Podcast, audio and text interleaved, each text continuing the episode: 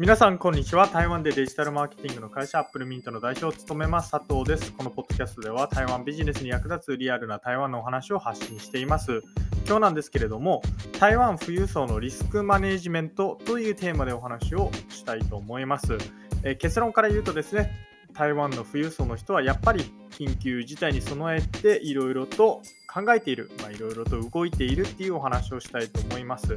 まあ、ここで言うえー、緊急事態とは何かというとですね、やはり台湾有事になります。先日、ウォーレン・バフェットっていう、まあ、アメリカのすごい有名な投資家の方がいるんですけれども、まあ、彼が、えー、率いている会社、えー、バークシャー・ハサウェイっていうのかな、まあ、英語で Berkshire Hathaway とかっていうんですけれども、まあ、この会社がですね、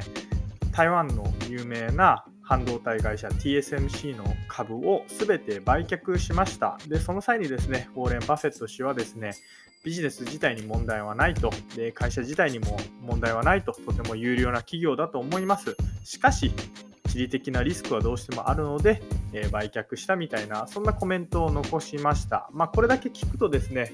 おいおい台湾大丈夫か？って思うと思います。実際に、え、YouTube 上あるいは、ま、テレビ上ですね、ま、メディア上では台湾有事は起きるのか？みたいなことに対して、ま、いろんな専門家がですね、ま、やれ何年後だとか、あるいは何年以内に起きるんだとか、あるいは、ま、もし起きたとすれば、え、こうこうこういうことが想定されるとか、ま、そういう話をいろいろしていて、え実際にですね、日本のメディアが台湾に来て、まあ、台湾有事についてどう思いますかって、え街中でインタビューをしたりとか、あるいは、え今の台湾の現状はどうなんだみたいな、まあ、そんな報道結構続いていると思います。まあ、この報道っていうのは、まあ、それあれですね、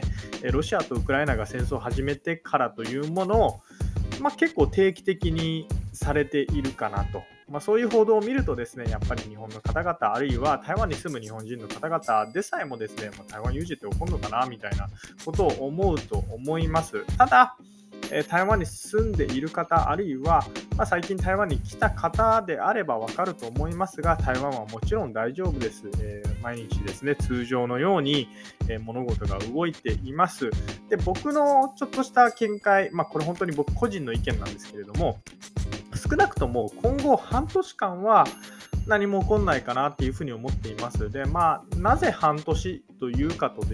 言うとですね、えー、半年後に台湾では総統選といって、まあ、総統って台湾でいう大統領みたいなポジションなんですけれども、まあ、この選挙が、えー、2024年の1月に行われます。確か1月の13日とかだったかなとえ僕は記憶しているんですけれども、なので今後半年間はですね、まあ、各党、まあ、現在の与党もそうですし、野党もそうですし、いろんな、えー、まあ、党がま党の代表者の方々がですね、こう選挙活動っていうのを始めます。で、この選挙が、ま半年以内に行われていて、あ、ごめんなさい、半年後に行われて、でその選挙活動あ、ごめんなさい、選挙結果を見てから中国政府は何らかの、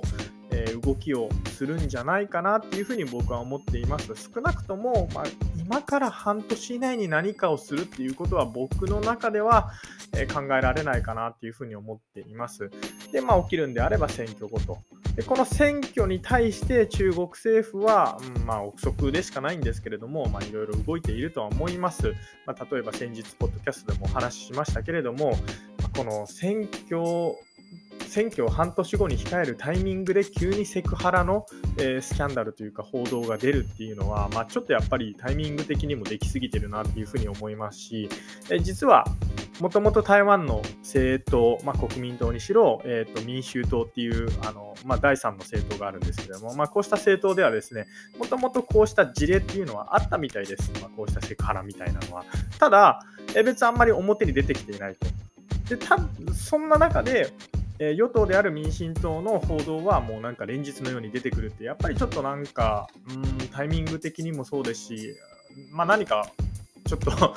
えー、感じるっていうのが僕の感想です。もちろん僕としてはですね、台湾有事なんて起こってほしくないわけですよ。台湾で会社を経営しているわけですから、まあ、そんな僕にとって台湾有事なんて起きたら、まあ、もちろん、えー、ダメージは大きいわけです。なので、えー、起こってほしくないんですけれども、起こる確率は、まあ、ゼロではないと思うんですね。まあ、なので、ゼロではないっていう確率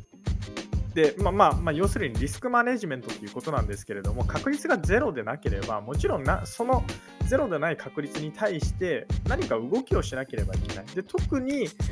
何かしないといけないのは台湾の富裕層かなというふうに思います。まあ、彼らが持っている資産の額っていうのはもう本当、えー、皆さんが想像できないような金額だと思います。僕もですね、なんか富裕層、富裕層みたいな人には、えー、正直会ったことはありません。えー、会ったことはありません。まだスタートアップの社長とかそういうレベルであればいろいろあったことはあるんですけれども、まあ、彼らがすっごいもう何百億みたいな、え資産を持っているかというと、それはちょっと分かりません。けれども、まあ、台湾に関して言うと、本当に持ってる人はめちゃくちゃ持ってるんですね。でそんな人たちがやっぱり台湾有事なんていうことが起きて、まあ、その台湾ドルの、えー、価値が下がりますと、あるいはそうですね中国が、まあ、実際にこう占領というか来て、でなんか差し押さえみたいなってことになるとですね、まあ、今まで築いてきた何百億、何千億みたいなのが、まあ、無駄になるんで、やっぱそれは怖いですよねと。ということで、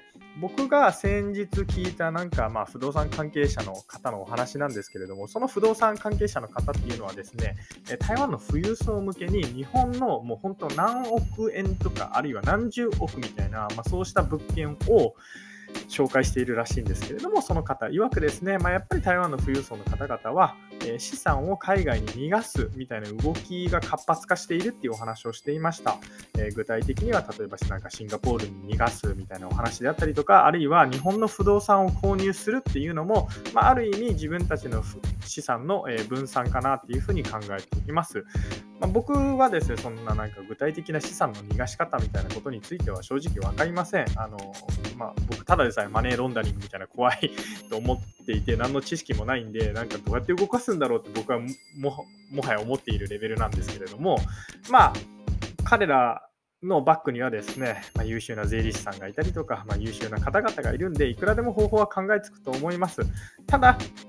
まあ、ここで何が言いたいかっていうと、富裕層の方々はやはり何何かが起きた時のため、まあ、ここで言う何かというのは台湾有事なんですけれども、その台湾有事が起きた時に備えて、リスクマネジメントというか、やっぱり今から動いているっていうお話を先日聞いて、あまあ、やっぱり考えてる人は考えてるんだなと思ったっていう、えー、そういうお話でした。以上、アップルミント代表佐藤からでした。それではまた。